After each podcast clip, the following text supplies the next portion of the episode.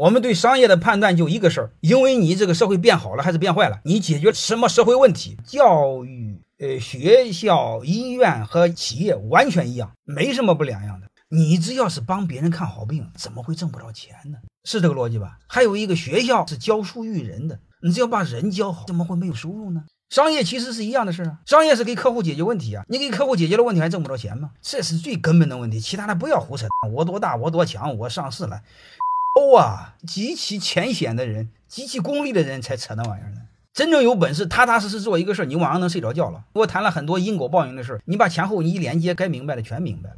欢迎大家的收听，可以联系助理加入马老师学习交流群：幺五六五零二二二零九零。